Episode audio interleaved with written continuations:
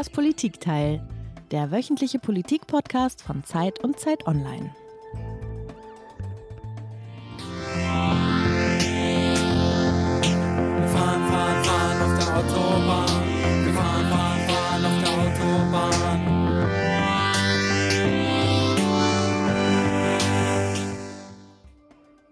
Tja, Iliana, das war Kraftwerk mit einem Song aus den siebzigern.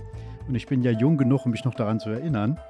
Und der Titel ist ja auch von diesem Lied natürlich sehr leicht zu erraten, Autobahn. Kraftwerk waren ja eine Mitbegründer des Elektropop und der monotone Sound, den wir hier gehört haben, denn dem Lied über, ich weiß nicht, ich glaube, das ist weit über sechs, sieben Minuten geht das. Das soll so ein bisschen die Monotonie beim Fahren auf der Autobahn widerspiegeln. Und ehrlich gesagt, bei der Raserei, die wir heute so erleben auf den Autobahnen, da würde ich mir manchmal ein bisschen mehr ruhige Monotonie wünschen. Wie ist das eigentlich bei dir? Fährst du eigentlich viel Autobahn oder eher selten? Ich muss, weil mein Mann nicht Auto fährt. Ich bin aber im Herzen Radfahrer, Peter. Ich hatte bis vierzig, hatten wir gar kein Auto. Also bis ich vierzig wurde, dann kam unser drittes Kind, dann haben wir uns eins gekauft. So ein ganz altes, bald dreißig Jahre altes Auto. Manchmal muss ich es benutzen, aber ansonsten halte ich es eigentlich mit dem, mit einem ehemaligen Bahnchef, der da mal gesagt hat, wer mehr als drei oder vier Stunden Bahn fährt, ist selber schuld. Und das würde ich aufs Autofahren übertragen, weil ich finde es wahnsinnig langweilig. Ja, finde ich gar nicht so. Ich bin ja in Berlin natürlich auch, in der Stadt selbst, auf dem Rad unterwegs und schimpfe dann immer über die Autofahrer. Ich bin aber auch ab und zu mal mit dem Auto unterwegs und ich habe, seitdem ich achtzehn bin, immer ein Auto gehabt äh, und habe auch immer noch eins und schimpfe dann natürlich über die Radfahrer. Das ist ja, gehört ja in Berlin zum guten Ton, dass man sich so wechselseitig beschimpft. Okay, das ist interessant. Da müssen wir an anderer Stelle nochmal noch mal dran gehen an diese Thematik, weil ich bin ja wirklich passionierte Radfahrerin und ärgere mich immer über die Autofahrer. Aber anyway, im Moment haben wir eine sehr erhitzte Debatte über das Autofahren im Land, in Deutschland. Und zwar geht es um das Aus des Verbrenners, das eigentlich für zweitausendfünfunddreißig geplant war. Wenn du das so verfolgst, bist du da denn emotional engagiert, wenn du, wie ich gehört habe, seit achtzehn ein Auto hast? Das ist ja krass. Ja, aber ich habe immer ein total pragmatisches Verhältnis zum Auto. Sagst du, sagst du. Ja, ja, ich bin, nein, ich bin da wirklich relativ emotionslos. Ich will ein Auto haben, das mich von A nach B bringt und idealerweise wieder von B nach A. Ansonsten, also ich habe keine Leidenschaft für bestimmte Marken oder sowas wie andere, wie auch Politiker, wie wir in diesen Tagen erfahren haben. Das ja haben. Aber ich habe schon mitbekommen, dass dieses Thema natürlich wahnsinnig polarisiert. Mich persönlich nicht so sehr. Okay, dann wollen wir heute darüber sprechen. Das haben wir uns vorgenommen und wir wollen mal gucken, ob wir beiden uns vielleicht doch ein bisschen in die Haare kriegen. Es geht also, ich glaube, unsere Hörer und Hörerinnen haben das mitbekommen, um das Reizthema Auto. Das ist also für die einen der Inbegriff von Freiheit äh, und für die anderen ist es Teufelzeug und Inbegriff des klimafeindlichen, umweltschädlichen, vielleicht auch Boomerlebens. Wir wollen also fragen, warum die Emotionen jedes Mal so hochschlagen, wenn immer es um das Thema Auto geht. Wir wollen uns mit den Grünen und der S P D beschäftigen, die eben das Verbrenner aus ab zweitausendfünfunddreißig favorisieren. Die F D P wiederum kritisiert das. Und wir wollen uns fragen, sind eigentlich Verbote der richtige Weg, um die Autoindustrie und überhaupt die Industrie oder die Gesellschaft zur Innovation zu bewegen? Oder ist es im Gegenteil ein Hindernis für Fortschritt? Ja, warum entfesselt sich der Streit eigentlich immer wieder am Auto? Das ist auch eine Frage, der wir nachgehen wollen. Und natürlich, ob Herr Wissing nun ein guter oder ein nicht so guter oder vielleicht sogar ein schlechter Verkehrsminister ist. Und was muss eigentlich passieren, um die Mobilitätswende wirklich noch hinzubekommen?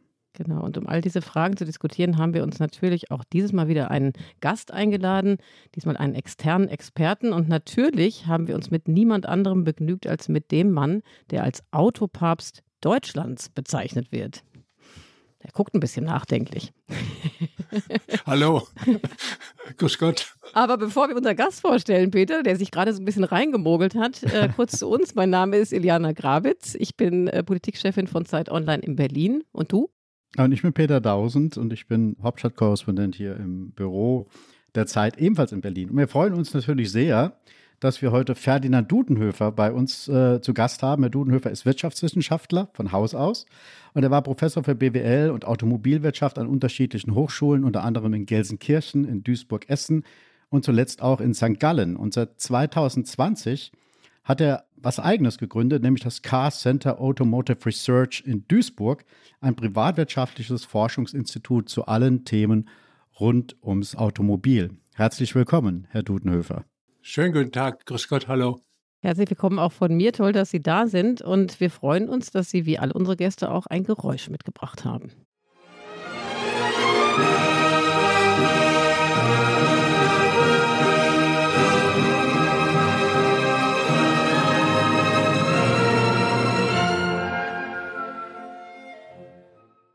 Also wir haben ja jetzt schon viele Geräusche hier gehört, aber dieses finde ich einigermaßen überraschend, vor allen Dingen in dem Kontext heute. Also wir haben, so viel kann ich verraten, die Berliner Philharmoniker gehört.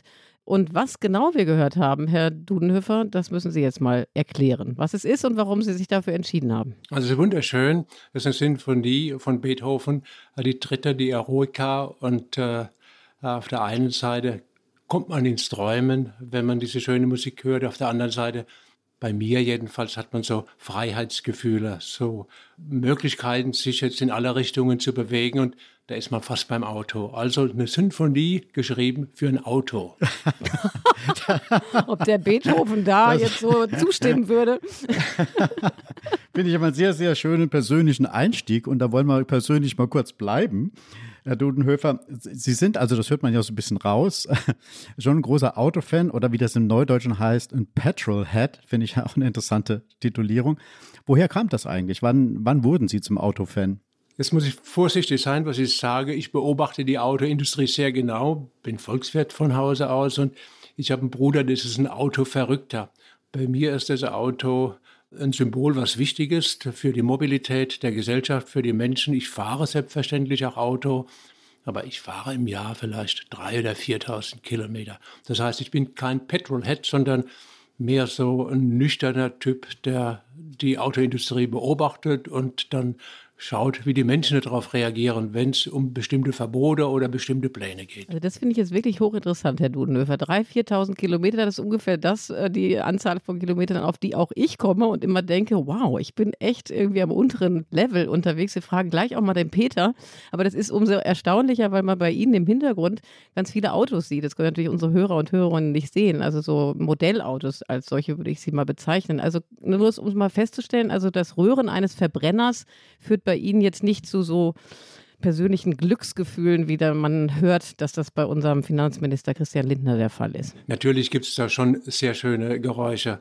Zu meinem sechzigsten Geburtstag haben meine Mitarbeiter einen Tag lang einen Ferrari geschenkt. Also ich durfte den fahren. Na also. Hm. Und äh, das ist natürlich die Hölle. Die Hölle? Im positiven oder im negativen? Im, im positiven Sinne. Ach so, der Himmel also, eigentlich. Ja, äh, so zwischen Beethoven und äh, Ferrari ist schon ganz gut Platz für vieles. Also haben wir ja rausgehört, dass Sie Ferrari nicht in Ihrem Garage stehen haben, sondern nur zum sechzigsten Geburtstag für einen Tag bekommen haben.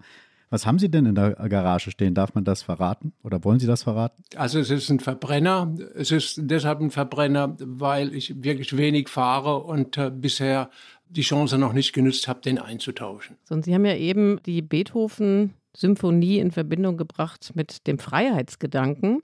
Dazu wollen wir einmal unsere Kollegin Petra Pinzler hören, Zeitkollegin, die sich auch sehr viel mit dem Thema Auto beschäftigt und die da eine sehr distinguierte Meinung hat. Dieses Freiheitsgefühl oder diese, dieser Begriff der Freiheit, der in Ihrer Partei ja wirklich, da, dafür stehen Sie, mhm. den haben Sie nach meinem Gefühl nicht modernisiert. Der ist nicht im einundzwanzigsten Jahrhundert angekommen. Denn Freiheit in einer Zeit, in der wir wissen, dass sich das Klima radikal ändert, muss schlicht und einfach anders definiert werden als Freiheit auf der linken Spur und ab. So, und wo stehen Sie mit Ihrem Freiheitsgefühl? Sind Sie schon angekommen in der modernen Zeit oder sind Sie ein bisschen stecken geblieben?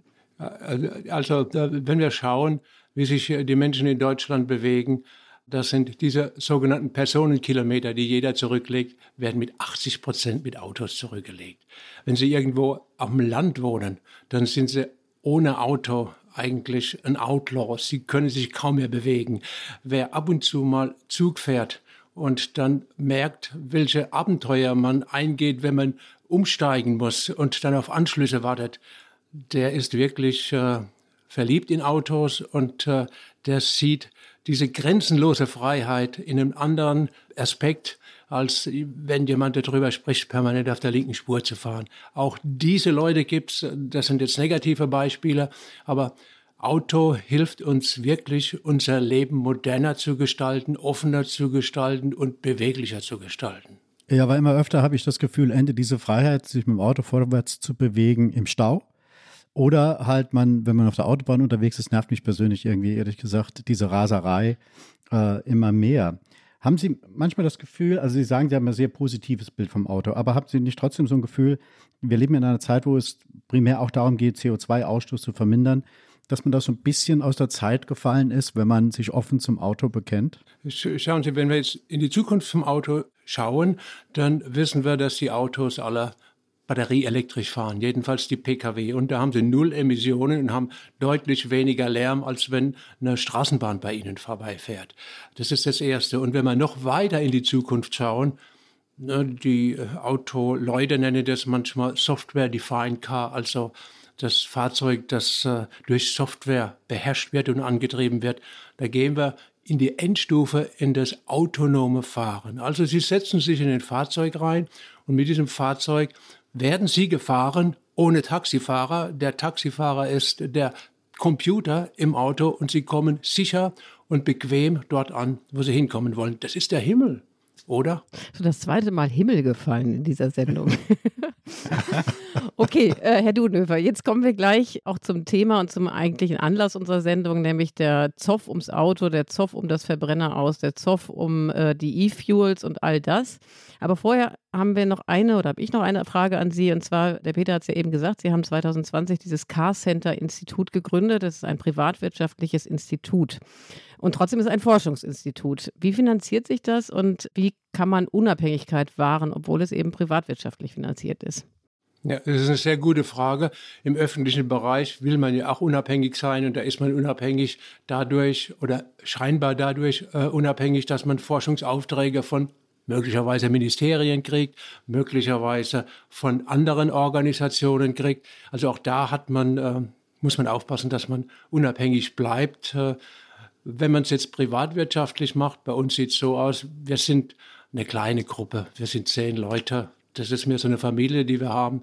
Und äh, was uns antreibt, ist, dass äh, es viel Freude macht, Dinge zu beobachten und äh, zu verstehen. Und äh, um das zu verstehen, haben wir einen großen Bereich, bei dem machen wir Kongresse. Da lernen wir. Also da sind die Autobauer, da sind die Zulieferer dabei. Es werden die Themen dort präsentiert und wir versuchen eine Bühne für einen Ausgleich oder für eine Kommunikation, ein Netzwerk zu machen, was zum Teil ganz gut ankommt. Das ist ein Bereich. Mit dem Bereich tun wir na, von diesen zehn Leuten sieben Stück finanzieren, dass die monatlich einen Lohn kriegen und ihre Brötchen kaufen können. Und die drei anderen, mit denen machen wir Studien, wo wir uns anschauen, wie sich das Incentive-Verhalten, wie sich das Preisverhalten im Automarkt ändert. Und natürlich müssen wir diese Studien verkaufen, denn wir brauchen auch die Brötchen für diese drei Mitarbeiter. Interessant. Aber diese sozusagen die Chinese Walls, die man ja eigentlich dann braucht, also wenn man sozusagen privatwirtschaftlich finanziert wird, die Studie können Sie nachher verkaufen, aber Sie brauchen, Sie sind ja in Abhängigkeit von Ihren Geldgebern. Also wie sozusagen stellen Sie sicher, dass Sie zu unabhängigen Ergebnissen kommen? Ja, das stellen wir dadurch sicher, dass wir dann Aufträge annehmen, wenn wir glauben, dass wir die vernünftig äh, machen können, und wir nehmen keine Aufträge an, wenn jemand sagt, wir hätten gerne eine Studie, bei dem kommt raus, äh, dass äh, das Auto das Beste ist, was es je gegeben hat und dass es umweltfreundlich ist und dass es ähnlich ist. Wir haben ein Thema, das ist die Preisstruktur im Automarkt, und die Preisstruktur, die beobachten wir sowohl bei Tesla, aber auch bei den anderen, und die zeigen uns, wie die Geschäftsmodelle der einzelnen Autobauer oder Zulieferer aussehen, wo man in der Zukunft hingeht und ne, wo wir eine Konferenz machen. Und äh, in dieser Konferenz lernen wir auch und versuchen dann die Ergebnisse, die wir sehen und das, was wir Neues von der Industrie hören, umzusetzen in Aussagen, von denen wir glauben, die könnten Trends aufzeigen. Mhm. Werbung. Die fünf reichsten Männer haben ihr Vermögen seit zwanzig zwanzig verdoppelt. Zugleich sind fünf Milliarden Menschen ärmer geworden. Im Podcast Entwicklungssache spricht Entwicklungsministerin Svenja Schulze mit Expertinnen wie Sera Baltinijik von Oxfam über die Hintergründe und Ursachen. Wie kann Reichtum auf der Welt gerechter verteilt werden? Was bedeutet das für uns in Deutschland? Erfahre mehr. Entwicklungssache. Jetzt überall da, wo es Podcasts gibt.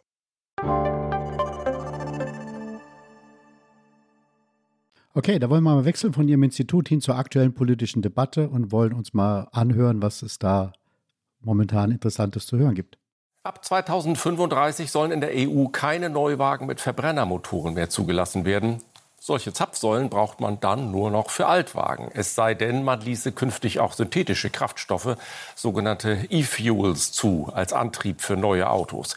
Das hat Verkehrsminister Wissing gestern erneut gefordert und gedroht, ansonsten Deutschlands Zusage zum Verbrenner aus zurückzuziehen. Ich habe den Eindruck, dass das eher ein Profilierungsversuch der F D P ist, allerdings auf Kosten von Arbeitsplätzen, Industrie und Klimaschutz. Ich bin schon etwas verwundert über diese Position der F D P, denn die deutschen Autobauer selbst haben ja gesagt, dass sie sogar schon vor diesem Termin aus dem Verbrennermotor aussteigen wollen. Also die deutsche Industrie ist bereit dafür. Im Grunde genommen geht es dann eher um Hersteller in anderen Staaten. Also im Grunde genommen schädigt die F D P äh, die, die deutsche Wirtschaft, wenn sie da Wettbewerbsvorteile für andere äh, europäische äh, Standorte kreieren will. Ich kann das wirklich äh, nicht nachvollziehen. Klimaschutz ist ein vordringliches Thema. Das unterstützen wir, das fordern wir. Die Regierung hat es sich auf die Fahne geschrieben, aber sie kommen nicht voran. Sie stecken in ihren eigenen Debatten und dieser Zoff der Ampel schadet dem Klimaschutz. Ich kann diesen Kampf gegen das Auto nicht verstehen und schon gar nicht, warum man einzelne Technologien verbannen möchte. Ja, wir haben es gehört. Am Schluss war das der Verkehrsminister Volker Wissing. Dazwischen auch mal die Europaabgeordnete Katharina Barley von der S P D. Ja, wir haben gehört, eigentlich schien das aus, für, das, für den Verbrenner ja schon beschlossen zu sein. Dann hat sich die F D P quergestellt und droht das Ganze wieder zu kippen. Die Liberalen plädieren ja öffentlich dafür, die Technologie der E-Fuels weiterhin zu fördern, voranzutreiben, zu forschen. Und es wird von vielen Seiten, wie wir es gehört haben, ja auch kritisiert. Wie stehen Sie dazu? Halten Sie das für sinnvoll oder nicht für sinnvoll? Also ich halte es für wenig sinnvoll. Ich glaube, das ist so ein Kampf gegen Windmühlen, den man da kämpft. Möglicherweise ist der Porsche-Fahrer und Finanzminister Lindner aus einer großen Liebe zum neun elf überzeugt worden, dass man diesen neun elf Sound als Neuwagen auch nach zwanzig fünfunddreißig noch kaufen muss. Und so hat sich was entwickelt, was dann für Porsche auch passen würde. Und man ist in eine Richtung gegangen, wo man nach meiner Einschätzung Alleinkämpfer ist. Es gibt keinen anderen Autobauer, der auf diese E-Fuels so stark setzt und so stark in die Zukunft gehen will, wie ich das jetzt von Porsche gesehen habe. Der Markt und damit die Industrie und auch die Kunden gehen Stück für Stück in das voll elektrische, batterieelektrische Auto. Das ist wirklich die Technologie, die für die P K W am spannendsten und interessantesten ist. E-Fuels können interessant sein für Flugzeuge, E-Fuels können interessant sein für Ozeandampfer, möglicherweise auch für L K W, aber im P K W sind die Kosten viel zu hoch. Die Umsätze, die man mit äh, diesen Fahrzeugen macht, werden so gering sein, dass es sehr schwer sein wird, ein flächendeckendes, flächendeckendes Netz aufzubauen. Und äh, die Energieeffizienz, wenn man das nochmal als Kriterium nimmt, also wenn ich hundert Prozent grünen Strom nehme, den dann umwandle in mehreren Umwandlungsprozessen zu künstlichem Diesel oder Benzin, mehr ist es ja nicht, und den wieder im Verbrennungsmotor verbrenne, dann entstehen erstens Abgase, Emissionen, und zum Zweiten ist es so, dass vierzig Prozent von diesem Treibstoff nur genutzt wird zur Bewegung des Fahrzeugs. Also der Verbrennungsmotor ist sehr, sehr ineffizient. Und wenn man jetzt alles zusammenzählt, hat man eine Effizienz, die liegt bei fünfzehn Prozent vielleicht. Das heißt, hundert Prozent Energie gebe ich rein und fünfzehn Prozent kommen am Rad als Bewegung an. Beim Elektroauto, beim batterieelektrischen Auto sind es achtzig Prozent, fünfundachtzig Prozent. Also auch aus dieser Perspektive ist es wenig nachvollziehbar, warum man beim P K W jetzt in diese Synfuels gehen will. Die F D P argumentiert ja oder verweist auf den Anspruch der Technologieoffenheit, also dass man sich sozusagen offen halten soll, in welche Richtung man forscht, was sich ja jetzt erstmal grundsätzlich nicht schlecht anhört, wenn man dem Wettbewerbsgedanken nachhängt, also quasi dem Wettbewerb um die beste Idee. Die Autoindustrie ihrerseits wünscht sich Vorgaben aus der Politik, weil sie eben argumentiert, dass Forschung in vier oder fünf Antriebsvarianten gar nicht finanzierbar sei. Wie gucken Sie da drauf? Was ist Ihre Meinung? Also ich glaube, dass es sinnvoll ist, wenn man überzeugt ist, dass eine Technologie der Mainstream ist und am Rand nur noch kleine Veränderungen sein können, dass man sich auf diese Technologie konzentriert und die Gelder in diese Technologie hineinsteckt und jetzt die Spielwiese von allem Möglichen so ein bisschen ausgrenzt. Das würde bedeuten, dass man mit Kapital, mit Geld, mit Investitionen nach meiner Einschätzung sehr ineffizient aus kommt und auskommt und äh, dann die ineffizient äh, investiert. Und das kann weder volkswirtschaftlich noch für die Unternehmen noch für die Käufer interessant sein. Aber ist nicht an der Stelle, sehen wir da nicht gerade, dass man so auch schnell in der Sackgasse landen kann? Also wir sind ja gerade in der geopolitischen Lage, wo wir gesehen haben, dass eine äh, einseitige Abhängigkeit von Russland wirklich fragwürdig ist.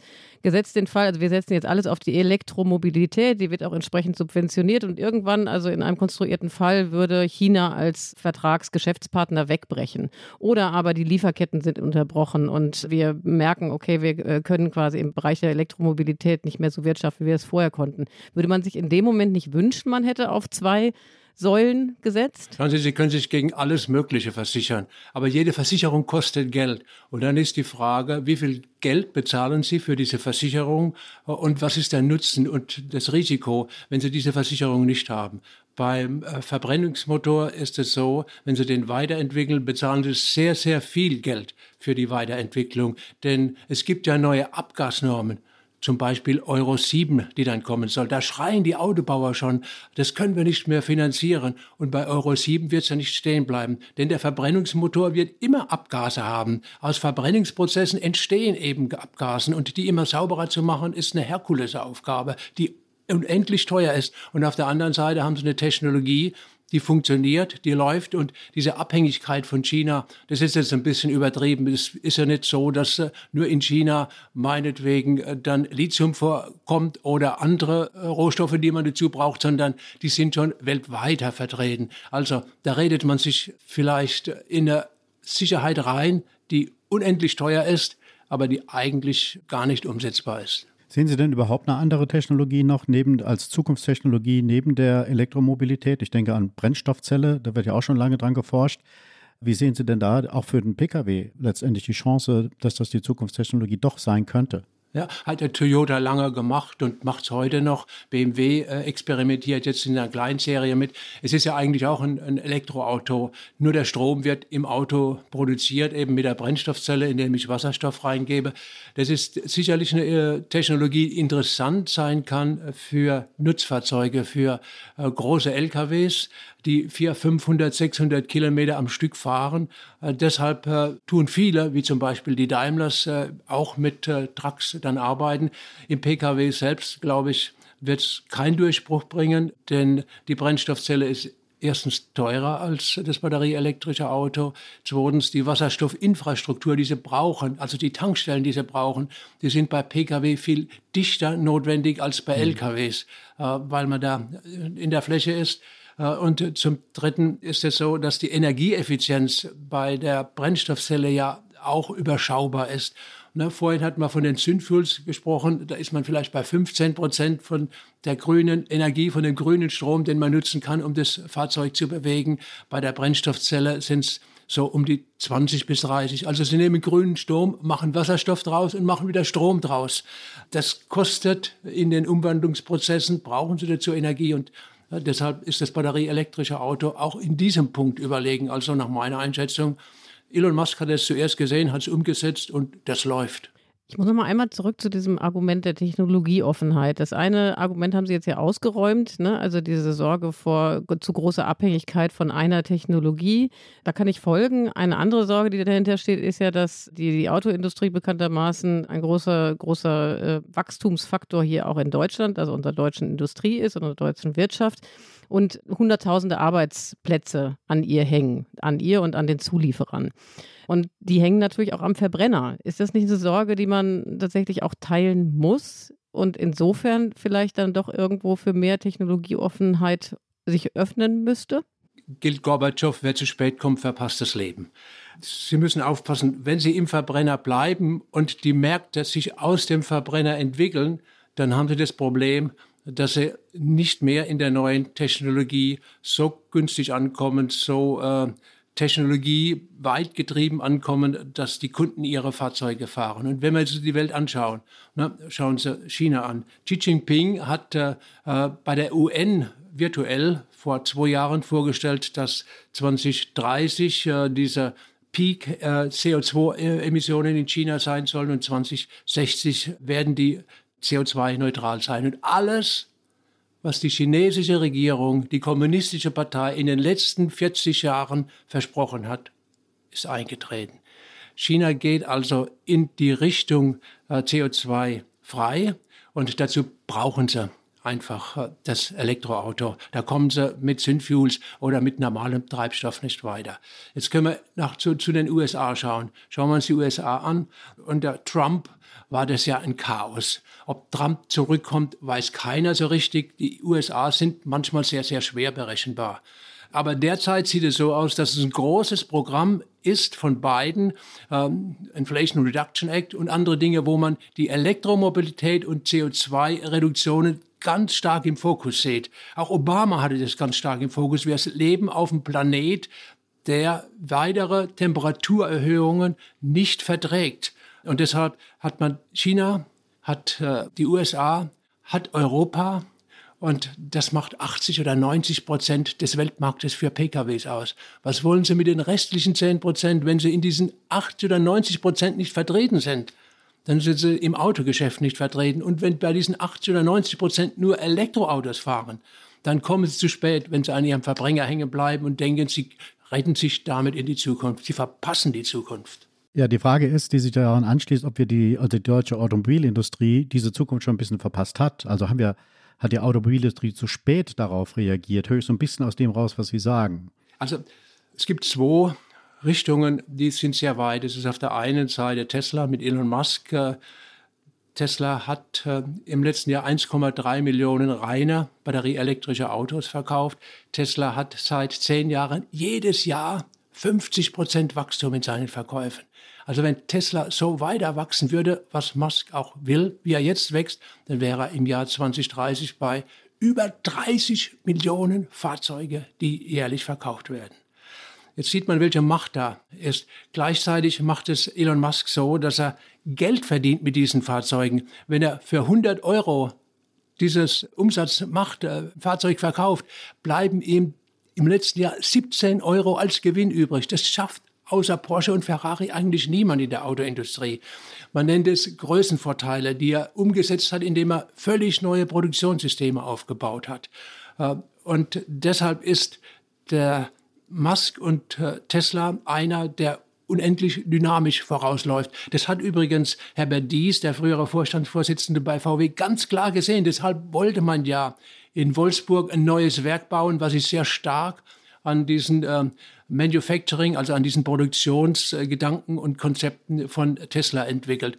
Das ist jetzt so ein bisschen verschoben worden. Muss man mal gucken, wie es weitergeht. Es ist die eine Richtung. Also der dampft alle in Grund und Boden, wenn die nicht schneller und dynamischer werden und in seine Richtung gehen. Also dass die Dinger wirklich preiswert werden für den Kunden. Die andere Richtung kommt aus China, da ist jetzt B Y D, die sind schon lange in der Batterie, die haben letztes Jahr eins Komma acht Millionen Fahrzeuge verkauft, etwa fünfzig Prozent Plug-in-Hybride und fünfzig Prozent batterieelektrisch. Die Chinesen kommen jetzt alle auch nach Europa und mit was? Mit Elektroautos. Das heißt, je länger wir warten, je mehr Zeit wir verlieren, je langsamer bei der Umwandlung sind, umso weiter sind wir hinten dran bei der Automobilindustrie von morgen. Und morgen ist bald. Also wenn man Ihnen so zuhört, Herr Dudenhöffer, haben wir das Gefühl, dass wir, also ist ja auch so, dass wir in einem riesigen Wettbewerb stehen und eigentlich keine Zeit zu verlieren haben. Jetzt haben wir einen äh, Bundesverkehrsminister, der ein eigentlich schon beschlossenes Verbrenneraus, da jetzt ein Veto eingelegt hat. Am vergangenen Wochenende hat sich das Kabinett in Meseberg getroffen und da hat sich der Bundeskanzler Olaf Scholz sehr demonstrativ vor seinen Verkehrsminister gestellt. Hören wir mal rein. Das ist mir wichtig, einmal vorweg zu sagen. Volker Wissing ist ein sehr, sehr guter Verkehrsminister. Er wird Spuren in Deutschland hinterlassen, weil er viele Probleme, die liegen geblieben sind, in den letzten Jahren anpackt. So, natürlich macht ein Bundesverkehrsminister nicht nur seine Haltung zu Verbrenner aus und zu E-Fuels aus, aber trotzdem nochmal, wie schauen Sie auf Volker Wissing? Teilen Sie die wirklich ja euphorische Einschätzung unseres Bundeskanzlers? Also vielleicht zwei, drei Sätze dazu, auch aus der Entwicklung der Sache. Man hat ja dem E U-Parlament vor einigen Monaten schon diese deutschen Bedenken mitgegeben. Ich glaube, dass sie falsch sind, aber sie sind dann formuliert worden von der Bundesregierung und von der F D P. Und was hat die E U-Kommission gemacht? die hat die einfach abtropfen lassen. Jetzt sind sie gekommen mit dem Vorschlag, wo das, was vorher im Parlament vereinbart worden ist, dass man eine Offenheit zeigt für diese Synfuels, das hat man einfach wegdiskutiert, einfach fallen lassen, einfach nicht mehr bemerkt. Und dass sich dann ein F D P-Minister in Deutschland aufregt und sagt, also wir sind ja nicht die Hampelmänner von, von Brüssel, sondern wir wollen ernst genommen werden. Das muss man auch verstehen. Also ich glaube, die E U-Kommission hat äußerst ungünstig in dieser Situation gearbeitet. Jetzt, was der Kanzler sagt, der Kanzler hat halt Angst, dass ihm seine Koalition auseinanderbricht. Deshalb ist er so nett zu der F D P. Grundsätzlich liegt der Fehler zurück in der Vergangenheit. Vor einem halben Jahr hätte man klarer mit der F D P reden müssen, dass es Sinn macht, auf diese E-Fuels zu verzichten, auf diese Ideen der Technologieoffenheit, die sich gut anhören, aber in der Realität schwache Argumente sind, um erfolgreich für Deutschland und die deutsche Autoindustrie in die Zukunft zu gehen. Schauen Sie, alle Autobauer haben gesagt, die Deutschen auch, wir gehen nur noch rein elektrisch in die Zukunft. Und von daher ist diese kleine Ausnahme, die man jetzt hat oder machen will, würde diesen Weg nicht stark zerstören. Es ist nur unglücklich, wie es gelaufen ist, äußerst unglücklich. Und das ist unglücklich durch die F D P, aber auch, wenn man ehrlich ist, durch die E U-Kommission. So darf man mit Staaten nicht umgehen. Jetzt haben Sie uns aber immer noch nicht verraten, ob Sie ihn für einen guten oder nicht so guten Verkehrsminister halten. Er versucht vieles zu machen und ich finde es sehr gut, dass er offen ist, auch Straßenausbau zu machen und jetzt nicht alles auf die Schiene zu verlegen. Äh, diese E-Fuels-Geschichte finde ich nicht gut. Sie ist jetzt so gemacht worden. Ähm, im Parteikontext von der F D P eben meine Vermutung, weil der Christian Lindner eben halt unendlich gern Porsche fährt. Das ist so eine Lex Lindner, die jetzt da reinkommt. Aber jetzt haben wir die. Und jetzt kann man darüber aus dem Fenster springen oder kann sagen, wir versuchen halt damit zu leben. Okay, dann nehmen wir doch mal diesen Konflikt um den Straßenausbau und die Auflagen. Also da ist ja die Forderung, dass die eben genauso gelockert werden soll wie für den Ausbau des Schienennetzes. Und wenn man sich das Ziel anschaut, was wir vermutlich alle teilen, dass wir die Klimaziele erreichen wollen, dann müsste man doch eigentlich alles dafür tun, maximal viel Verkehr auf die Schiene zu holen und nicht jetzt parallel auch noch das Straßennetz auszubauen, oder? Nö. Habe ich mir fast gedacht. Warum? Ja, ne, ne, schauen Sie, wenn Sie jetzt ehrlich sind und die Bahn anschauen, da fahren sechzig Prozent der Züge mit Strom und der Rest fährt mit Diesel und mit Dampflok gibt es vielleicht noch im Museum hinterher. Also die Bahn macht sich grüner, als er wirklich tatsächlich ist. Zum Zweiten, jetzt schauen wir mal auf den Komfort, der mit dem Bahnfahren verbunden ist. Die größten Abenteuer gab es ja mit diesem neun Euro Ticket. Jeder, der es versucht hat, ist nicht mehr in den Zug reingekommen. Es war schrecklich. Es werden große Verluste gemacht. Die Infrastruktur bewegt sich kaum. Die, die kriegen permanent Investitionen. Und wer mit dem Zug fährt, was ich ab und zu mache, ist immer bitter, bitter enttäuscht. Das liegt nach meiner Einschätzung auch darin, dass so zentralisierte Systeme tausend Möglichkeiten haben, wo man dann in Knotenpunkten Verstopfungen hat. Und diese Verstopfungen, die breiten sich in Windeseile bundesweit aus. Wenn Sie mit dem Fahrzeug fahren, dann können Sie um Staus drumherum fahren. Wenn dann in Hamburg ein Stau ist, bewegt es die Münchner überhaupt nicht. Aber wenn bei der Bahn in Köln ein Sandkorn auf dem Gleis liegt, dann bewegt es sowohl Hamburg als auch München als auch Köln. Das ist Das muss man schon, schon so sehen. Von daher ist der Ausbau der Straßen nach meiner Einschätzung wichtig. Verkehrsinfrastruktur ist wichtig für unsere Mobilität, ist wichtig für unseren Wohlstand, für das Wachstum, für das Wirtschaftswachstum. Und alles, was wir machen müssen, ist zu schauen, dass wir das C O zwei frei hinkriegen. Und da sind wir auf dem besten Weg dazu. Also nicht die Straße verteufeln und sagen, die Bahn ist der Himmel, sondern die Bahn ist auch ein bisschen Teufel. Dritte Mal Himmel. Entschuldigung, Peter. Alles okay, gut. Ja. Alles gut. Nee, so, solange ich denken kann, gibt es eigentlich dieses Schlagwort von, wir müssen den Transport verschieben von der Straße auf die Schiene. Der ganze Gütertransport muss da weg von der Straße, damit wir halt auch freier fahren können, damit diese ganzen Staus nicht sind und so weiter. Wie gesagt, seit ewigen Zeiten gibt es diese Diskussion. Und jetzt höre ich eine Prognose von Wissing, der sagt, in den nächsten zwanzig Jahren wird sich der Güterverkehr über die Straße nochmal erheblich vermehren. Was ist da eigentlich schiefgelaufen aus Ihrer Sicht? Warum ist es nie gelungen, da wirklich einen Systemwechsel hinzubekommen? Ich glaube, das hängt an unserem Finanzierungssystem zusammen, unserem Parteiensystem, unserem demokratischen System. Und Parteien werden immer für vier Jahre gewählt. Und wenn sie heute eine Infrastrukturinvestition machen, dann starten, dann geben sie heute viel Geld aus, investieren fünf, sechs Jahre. Und dann kommt die Nachfolgeregierung und kann sich die Meriten dann zertifizieren lassen bei den Kunden. Also langfristige, das ist nach meiner Einschätzung ein Grundsatzproblem insgesamt von unserer Gesellschaft. Wir arbeiten und denken sehr, sehr kurzfristig in Wahlperioden und längerfristige Dinge fallen oft äh, unter den Tisch. Das gilt zum Beispiel auch für die Forschungsförderung. Ne, wir reden heute über Batterien, über Lithium-Ionen-Batterien. Deutschland war mal in der Elektrochemie in den fünfziger Jahren, in den vierziger Jahren Weltmeister. Wir waren die Größten. Und wo sitzt heute die Elektrochemie? Die sitzt in Korea und sitzt in China. Jetzt können wir andere Beispiele nehmen. Meinetwegen Atomkraft, Kernkraft. Da waren wir mal führend. Mittlerweile ist es ja verboten, in Deutschland überhaupt darüber nachzudenken, wie man da weitergehen könnte. Wir haben kurzfristige Zyklen und diese Zyklen gehen auch in die langfristigen Investitionen rein und in die Forschung rein. Und deshalb ist China so nach vorne gefahren, weil man langfristige Verträge hat. Deshalb ist Silicon Valley entstanden und nicht wegen Wahlperioden, sondern weil man langfristig Themen hat und in diese Themen setzt. Und die E U-Kommission, wie unsere Regierung, die spielen Jojo, springen von rechts nach links, machen heute Google, morgen machen sie Batterien, übermorgen machen sie Chips und überall sind sie gleichzeitig Weltmeister. Ich glaube, das gilt zum Teil auch für die Straßeninfrastruktur. Ja, aber verstehe ich Sie da richtig, dass sozusagen dieses Investitionsdefizit, das wir ja bei der Bahn haben, das ja viele, viele Milliarden beträgt, dass das ein Resultat ist, dass wir sozusagen alle vier Jahre zur Wahl gehen und die Leute oder die Politiker dann immer nur in vier Jahreszyklen denken und diese langfristigen Investitionen scheuen? Ist, habe ich das richtig verstanden, was Sie da sagen wollen?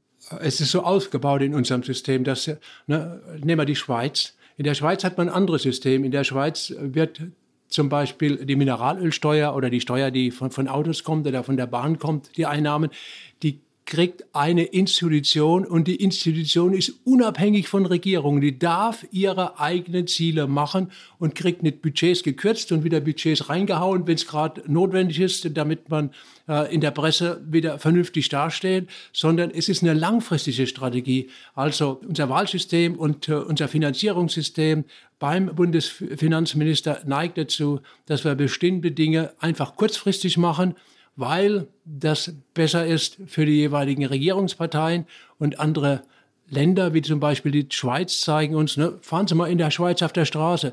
Sie werden sich wundern, wie wunderschön und gut ausgebaut die Straßen, die Tunnel sind. Das Gleiche gilt für die Bahn. Und warum ist es bei uns so katastrophal? Weil alle vier Jahre das wieder neu geplant wird und Geld gestrichen und Geld dazukommt. Was äh, mit Blick auf das Verbrenner aus, ich muss noch mal einmal kurz dazu zurück, weil mir das gerade im Kopf herumschwebt, herumgeistert, da haben wir eigentlich ein langfristiges Ziel über Legislaturperioden hinweg, nämlich zweitausendfünfunddreißig soll es dazu kommen. Und ich finde, das Ganze führt zu einer Grundsatzfrage, die wir auch in der Anmoderation aufgeworfen haben. Also sind Verbote eigentlich der richtige Weg? Sind das eigentlich die Katalysatoren für Fortschritt oder ist es gerade das andere? Also gerade hatte die eben schon erwähnte Kollegin Petra Pinzler ein Interview mit der Veronika Grimm, also der Wirtschaftswissenschaftlerin in der gedruckten Zeit, wie es so schön heißt. Und äh, da äh, argumentiert Frau Grimm, diese ganze Geschichte sei eher eine Scheindebatte. Der Preis werde das sowieso regeln. Also man kann auch sehr gut E-Fuels zulassen und eben sozusagen daran weiter forschen werden. Das würde sich sowieso sozusagen über den Preis alles organisieren. Jetzt zwei Fragen auf einmal. Aber eigentlich, was mich vor allen Dingen interessiert, ist Ihre Haltung zu der Frage, inwiefern Verbote eigentlich der richtige Weg sind, um eben auch langfristig die Weichen zu stellen und eben die Industrie in eine Position zu bringen, dass sie ja im Grunde genommen fortschrittlich wird, in diesem Fall im Sinne der Klimaziele. Also um ehrlich zu sein, ich glaube, man kann diese Frage nicht mit Ja oder Nein beantworten, sondern sie haben verschiedene Fälle und dann sind es Abwägungslösungen, für die man sich entscheidet. Und dieses Laissez-faire, der Markt macht alles, das klingt schön, aber da wird man natürlich auch nicht äh, dann alles erreichen. Im Bereich bei den Elektroautos sprechen alle Argumente dafür, dass es die Strategie von morgen und übermorgen sein wird. Von daher macht es Sinn, so schnell wie möglich in Deutschland in diese Strategie einzusteigen. Das heißt, wenn wir ab einem bestimmten Zeitpunkt, der verträglich ist, andere Systeme für die Neuwagen zu verkaufen, verbieten, gehen wir schneller in dieses neue System rein. Und das, wenn wir schneller in dieses neue System reingehen, ist der Abstand zu Elon Musk, der immer noch gewaltig ist, geringer. Wir kommen da schneller dran. Das Gleiche gilt für China und die Chinesen. Deutschland verkauft drei Millionen Autos. Das ist drei oder vier Prozent vom Weltmarkt. Wir sind nicht die Größten. Wir sind ein Nischenland. Unsere Industrie kämpft im Weltmarkt. Und je schneller wir die qualifizieren für den Weltmarkt, und dazu würde in diesem Fall ein Verbot hilfreich sein, je schneller werden wir im internationalen Wettbewerb stärker sein. Okay, bevor wir jetzt, glaube ich, nochmal versuchen zu erklären, wie wir aus diesem Nischendasein rauskommen, wie wir also die Mobilitätswende wirklich schaffen, wäre das vielleicht ein günstiger Zeitpunkt, auf unsere beliebte Rubrik Flop fünf zu kommen.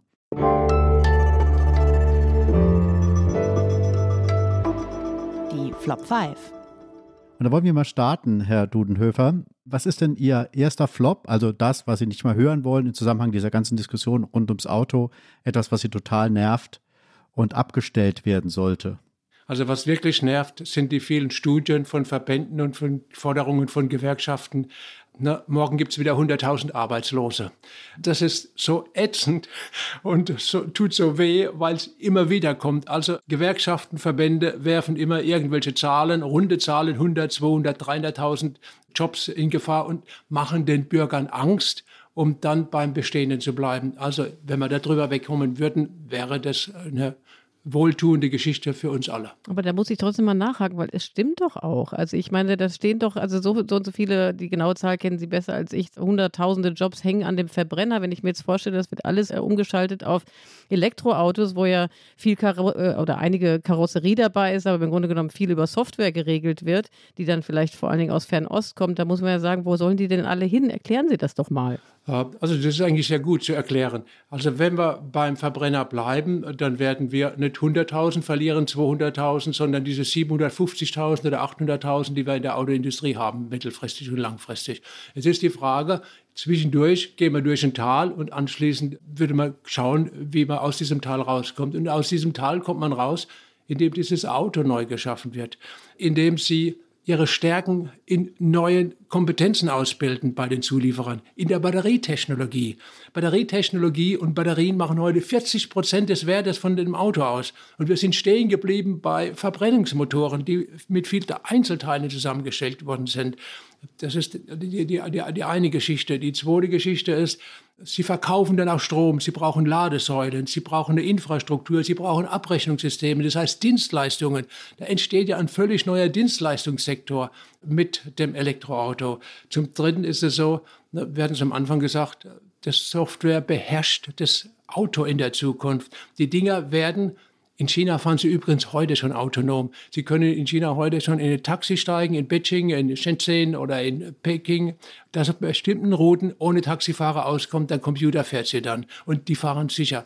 Das ist der Weg, in den wir gehen und es sind unendlich viele Aufgaben, Software, aber auch Hardware mit Halbleiter zu machen. Also wir haben Mengen von Zukunftschancen, die müssen wir nur ergreifen und nutzen und nicht zu sagen, wir bleiben beim Pferd stehen. Ich verstehe das total, Herr Dudenhöffer, weil also gesamtwirtschaftlich ist das richtig, aber aus der individuellen Perspektive, weil Sie eben davon sprachen, dass da viel Ängste geschürt werden, kann ich die Ängste so ein bisschen verstehen, weil wenn es um meinen persönlichen Job am Fließband geht und ich dann irgendwie das Gefühl habe, okay, äh, wo bleibe ich denn dann in einem traditionellen Autokonzern, dann ist das ja nicht eine Sorge, die man ganz wegdiskutieren kann. Also so sehr ich Ihre, äh, ihre Einschätzung teile, aber das... Verstehe ich, ja, verstehe ich. Also individuell sieht es anders aus. Schauen Sie, ich wohne in Bochum. In Bochum hat man ein Opelwerk geschlossen. Genau. Und da war die Frage, was macht man mit den Mitarbeitern? Man hat dann Programme aufgelegt und äh, die Programme sahen so aus, dass dann der TÜV und die den äh, sechzigjährigen oder fünfundfünfzigjährigen Opel-Worker, die am Band standen, E D V-Kurse, I T-Kurse verkauft haben. Die saßen dann auf den Schulbänken und haben sechs Monate I T gelernt und anschließend waren sie wieder arbeitslos. Man muss Möglichkeiten finden, die Menschen in neue Dinge zu bringen und die sind nicht unbedingt, dass man jetzt mit klugen Ideen so kommt. Bei uns in Deutschland fehlen unendlich viele Handwerker. Egal, ob es der Malermeister ist, ob es der Elektriker ist oder was Ähnliches sind. Und die Idee, eine Idee hätte sein können, dass wir diesen Handwerkern die Leute suchen, die Opel-Leute, die Opel-Worker anbieten und die einen Teil mitfinanzieren, sodass sie dort mit den Kostenstrukturen von den Handwerksbetrieben vernünftig umsetzbar sind. Da hätten wir beiden eine große Freude gemacht, dem Opel-Worker, der nicht auf der Schulbank sitzen muss mit fünfundfünfzig und anschließend arbeitslos ist, mit viel E D V-Kursen und dem Handwerker und den Menschen, die Handwerker brauchen. Über diese Dinge kann man nachdenken. Das heißt, wir finden immer wieder Lösungen, Anpassungsprobleme zu lösen. Aber jetzt einfach zu sagen, weil der arme Kerl arbeitslos wird, stellen wir das Denken ein und sind traurig. Das kann doch nicht zielführend sein. Das stimmt. Überzeugt. Ich muss jetzt mal auch Ilianas Kampf für die armen Kerle, für die Arbeiter in der Automobilindustrie kurz unterbrechen und weiter nach vorne treiben sozusagen. Wir sind bei einem Flop jetzt hängen geblieben und haben da ein paar Minuten drüber geredet. Wir müssen mit Flop zwei ein bisschen schneller sein. Was ist der zweite Flop, Herr Dudenhöffer? Flop will ich nicht sagen, aber was ich nicht mag, ist, wenn äh, so Wirtschaftsminister, und da gibt es ja einen ausgeprägten bei uns, permanent Pläne vorstellt, die er selbst als äußerst klug, ist sein Wort immer, ein kluger Plan bezeichnet. Und gleichzeitig macht er dann eine Umlage für Gas, sodass es teurer werden soll, und einen Tag später macht er einen Deckel drauf. Also das sind Dinge, wo man ein bisschen neutraler und die Leute nicht für zu dumm verkaufen sollte. Ich finde das sehr schön, dass Sie in alle Seiten politisch austeilen. Das gefällt mir sehr, dass es nicht nur in eine Seite geht. Es geht mal gegen F D P, mal gegen Grüne. Das ist ja vollkommen okay. Das, was Ihnen, dritter Punkt, der Ihnen nicht gefällt, was wir halt hier Flop nennen. Ich, ich glaube, ein dritter Punkt ist auch, dass die Autobauer überlegen müssen, wie sie mit Wettbewerb umgehen. Eine Möglichkeit, ne, Tesla ist in einen Preiskrieg eingetreten, weltweit, in Deutschland auch. Tesla hat seine Preise um gut neuntausend Euro für die Fahrzeuge Model drei und Model Y äh, reduziert. Gleichzeitig hat V W, der V W-Konzern, die Preise für das Elektroauto erhöht. Und was hat der Vorstand gesagt und äh, Mitglieder von dem Vorstand? Wir bei V W werden uns darum nicht kümmern. Wir werden nicht in den Preiskrieg einsteigen. Und was ist vierzehn Tage später passiert? Jetzt wird der I D drei und die anderen Fahrzeuge im Preis reduziert. Also ehrlicher zu den Menschen sein, auch von den Industrieleuten, und denen nicht Weihnachten und Ostern äh, gleichzeitig verkaufen. Also ich stelle keine Nachfrage, Peter, aber es war auch soweit verständlich. Ihr vierter Flop. Vierter Flop, was, was ich eigentlich wirklich sehr schade finde, dass wir in Deutschland so eine Art Diskussionsverweigerung haben. Wir sind ideologisch geprägt, und eines der größten ideologischen Themen ist die Kernenergie. Sobald man darüber versucht zu sprechen und sagt, lass uns doch mal das genau anschauen. Wie sehen die neuen Kernkraftwerke aus? Was sind die Themen? Wird man zugeschüttet mit Hohn? Das heißt, ist Teufelszeug, wollen wir nichts mit zu tun haben, gibt es tausend unterschiedliche Dinge. Die Welt drumherum baut diese Dinge auf, und wir sitzen auf einer Insel und glauben, dadurch, dass wir jetzt ideologisch diese Diskussion verweigern, werden wir zukunftsfähig sein. Also ein Thema, was ich auch zum Weglaufen fände. Ja, aber das ist ein Thema, das eine eigene Sendung wert ist, das wir jetzt hier an der Stelle nicht vertiefen können. Habe ich jetzt gerne gemacht, dann, Peter. Ja. Nein, alles gut. Dann, wenn Sie Ihnen noch was Letztes einfällt, einen fünften Flop, dann sind wir sehr happy. Also ein Flop will ich nicht sagen, aber dass die Sarah Wagenknecht durch alle Talkshows hüpft und mit abgedrehten Statements ist so zum Erbrechen, dass ich, dass ich glücklich wäre, wenn man das in der Zukunft herausschneidet. Okay, also jetzt bin ich wieder bei Peter, jetzt haben wir wirklich einen Rundumschlag.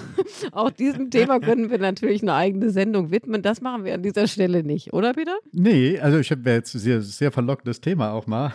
Findest du das jetzt wieder verlockend? Pro und Contra von Sarah Wagenknecht, ja, das finde ich total interessant. Aber da gibt es ja vielleicht demnächst mal eine Parteispaltung, da können wir uns dem äh, intensiver widmen auf jeden Fall. Aber wollen wir nochmal zur Mobilitäts, wir müssen gucken, ja, zeitlich rennt uns das alles ein bisschen davon. Aber wir wollen zur Mobilitätswende noch ein bisschen was Grundsätzliches erfahren von Ihnen. Und fangen wir mal mit einer ganz einfachen Frage an. Wann wird es denn so weit sein, dass man quer durch Deutschland mit einem E-Auto so fahren kann, wie man heute mit einem Verbrenner fahren kann? So, so schnell und so mit wenig Aufenthalt bei Tanken. Wie, wie lange dauert das noch? Also die Reichweite ist ein Problem bei den Elektroautos. In China macht man übrigens das, was man mal bei Handys gemacht hat, dass man Batteriewechselstationen hat. Die werden dort aufgebaut, und da kriegen sie die Batterie in drei Minuten gewechselt, also schneller als äh, an der Tankstelle den Benzin oder Diesel dann getankt.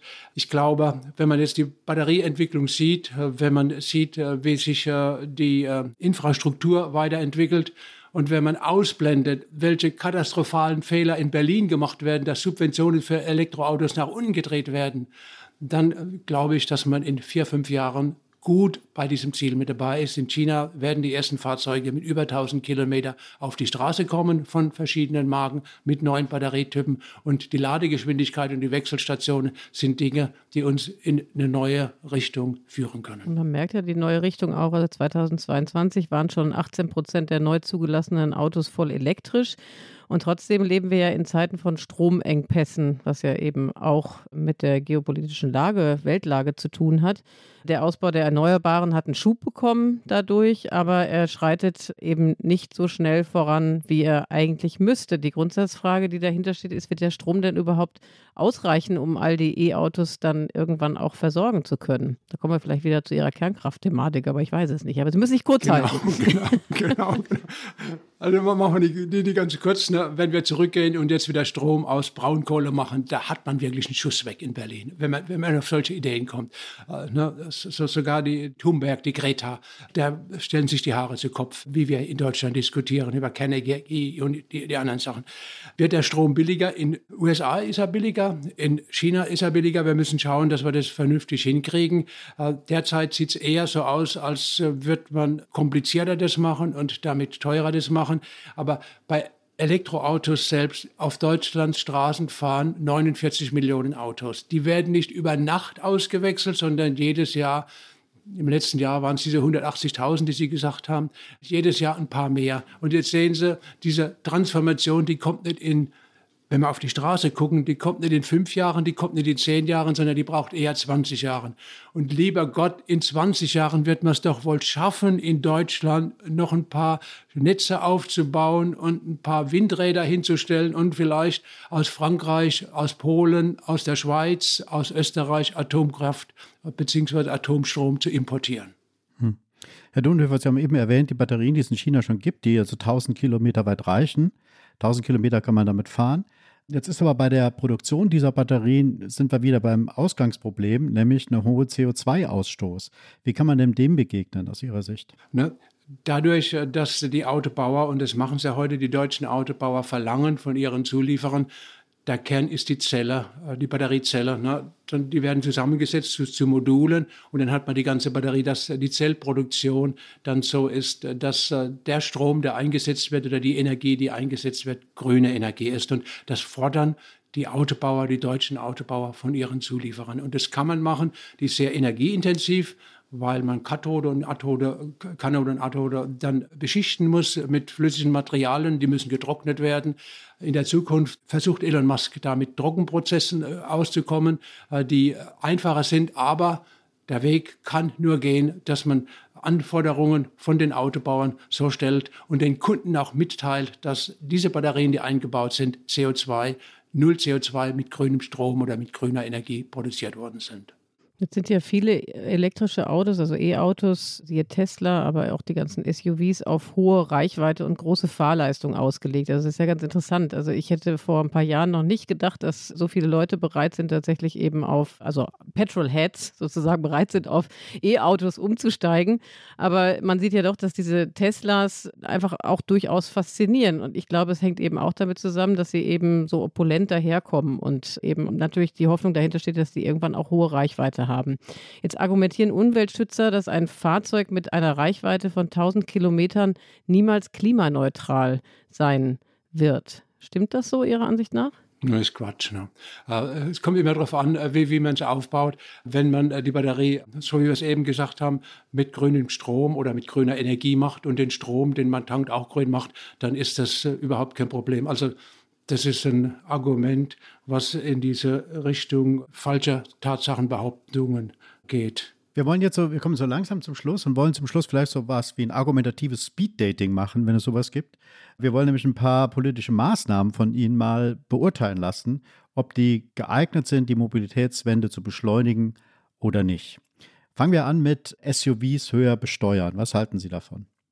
Ich glaube, in bestimmten Bereichen kann es sinnvoll sein, zum Beispiel bei Parkplätzen, weil die mehr Parkraum in Anspruch nehmen und damit Raum äh, höher besteuert werden kann. Wenn man die Energie besteuert, die, die die verbrauchen, dann ist man auf dem richtigen Weg. Denn ansonsten macht man so, dass man tausende unterschiedliche Regulierungen hat und da blickt dann niemand mehr durch. Da wird die Regulierung und die Administration viel teurer als das, was zum Schluss rauskommt. Und sollten wir die Subvention für E-Autos beibehalten in der Höhe, wie sie derzeit ist, oder sollen wir sie sogar ausbauen? Ich habe einen Verdacht, wie die Antwort lautet, nachdem was ich eben gesagt ja, habe, Blick also, auf Berlin, ja, aber sagen Sie mal. Ja, also Ihr Verdacht ist vollkommen richtig. Also das war ein großer Fehler, jetzt äh, von ähm, Habeck das zu kürzen. Da hat andere beim Hausausbau oder ähnliche Sachen dann einfach mal zusammengestrichen. Wir sehen es ja, die Zulassungen sind deutlich zurückgegangen. Das heißt, wir fahren jetzt hinterher. Das ist für Deutschland schlecht, das ist für unser Klima schlecht und das ist für unsere Energie schlecht. Also wir hätten bei diesen Subventionen bleiben sollen, noch drei, vier Jahre. Ja, eine weitere Maßnahme, die in Paris schon getroffen wurde und die hier auch immer wieder mal diskutiert wird, soll man eigentlich in Großstädten den Parkraum beschränken? Jetzt, äh, Sie hatten vorhin äh, die Frau Grimm äh, mit ihrem Zeitinterview schön äh, zitiert. Äh, und äh, da muss ich jetzt der Frau Grimm recht geben. Da würde ich so machen, Parkraum und Raum in Großstädten ist teuer. Und dann macht man das so, dass man einfach diesen Parkraum in seinen Preisen anhebt. Wenn ich heute im Flughafen parke, muss ich auch für einen Tag dreißig oder fünfunddreißig Euro fürs Parken bezahlen. Also diese Lösungen, Preislösungen, das umzusetzen, ist besser, als jetzt Pauschalverbote zu machen. Die soziale Frage lassen wir kurz außen vor, Peter, wenn ich dich richtig verstanden habe. Dann gehen wir jetzt, jetzt mal zu der Idee, Bahnfahren gratis anzubieten. Wir hatten ja letztes Jahr einen kleinen mhm. Testballon mit dem neun Euro Ticket. Jetzt steht eins zu, wie war es, neunundvierzig Euro im Raum. Oder beziehungsweise ist schon entschieden, soll Bahnfahren idealerweise kostenfrei werden, um die Mobilitätswende tatsächlich voranzutreiben? Wäre falsch. Wäre falsch, weil äh, wir irgendwas subventionieren und dann preisgünstig machen und die Nachfrage zu stark darauf lenken. Und was anderes, was sich bei den Menschen äh, viel stärker durchsetzen könnte, damit beschränken. Also wir würden dem Auto wehtun und alle, die auf dem Land wohnen und mit Bahnen fahren müssen. Das wären die armen Teufel von morgen. Also man sollte jetzt nicht alles umsonst machen, wovon man glaubt, das wäre eine schöne, eine schöne Geschichte und der liebe Gott schenkt uns das, sondern das muss verdient werden, diese Investitionen, die da gemacht werden oder diese Kosten, die da anfallen. Und eine letzte Maßnahme, die wir abfragen wollen, ist der große Aufreger, natürlich der Benzinpreis, also den Benzinpreis hochsetzen. Macht das Sinn? Und ab welcher Höhe, würden Sie sagen, entfaltet überhaupt eine Lenkungsfunktion? Hängt auch wieder ab von ähm, ne, den Fahrzeugen, die man hat und von den Menschen, die man hat. Ne, ein Porsche-Fahrer, der wird Ihnen zehn Euro geben für den Liter, weil wenn sein Auto zweihunderttausend Euro kostet, da ist der Benzinpreis lächerlich, den es heute gibt. Äh, wenn eine Krankenschwester einen Kleinwagen hat, äh, dann muss man gucken, äh, wie äh, diese arme Frau dann mit ihrer Mobilität zurechtkommen kann.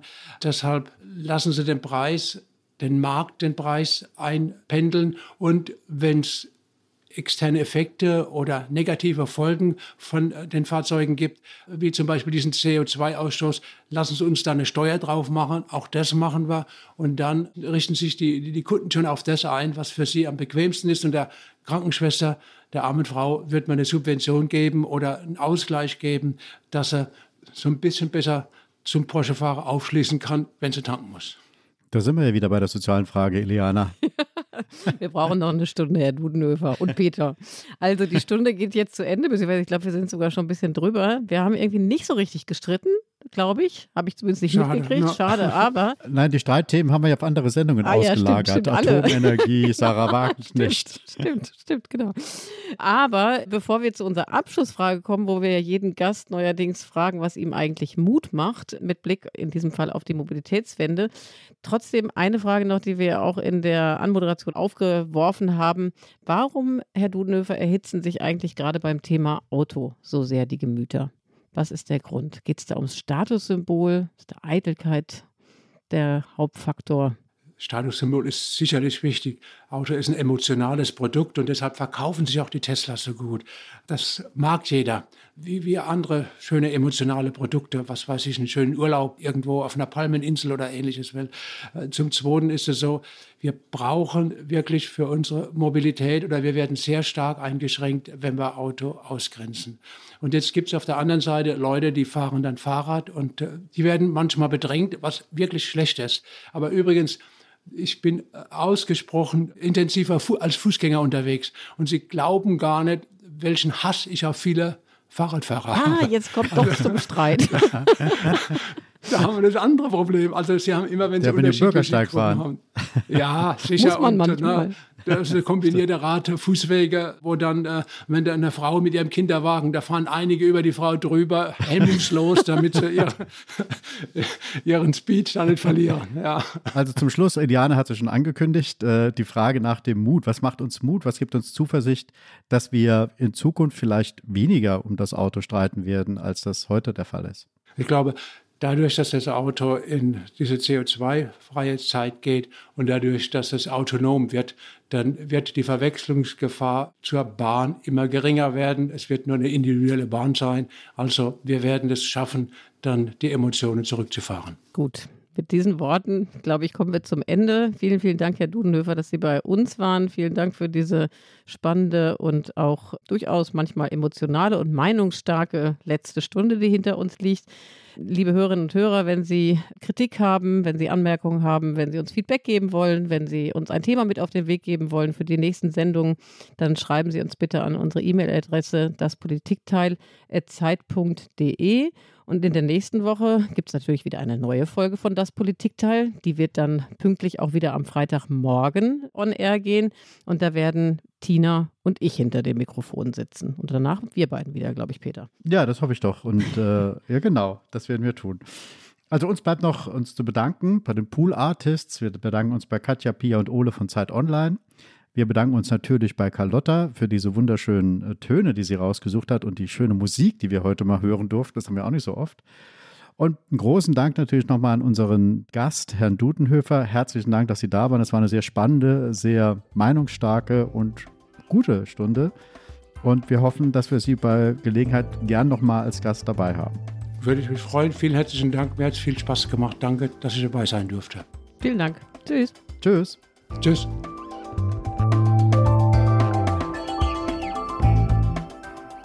Das Politikteil ist ein Podcast von Zeit und Zeit Online, produziert von pool artists punkt de.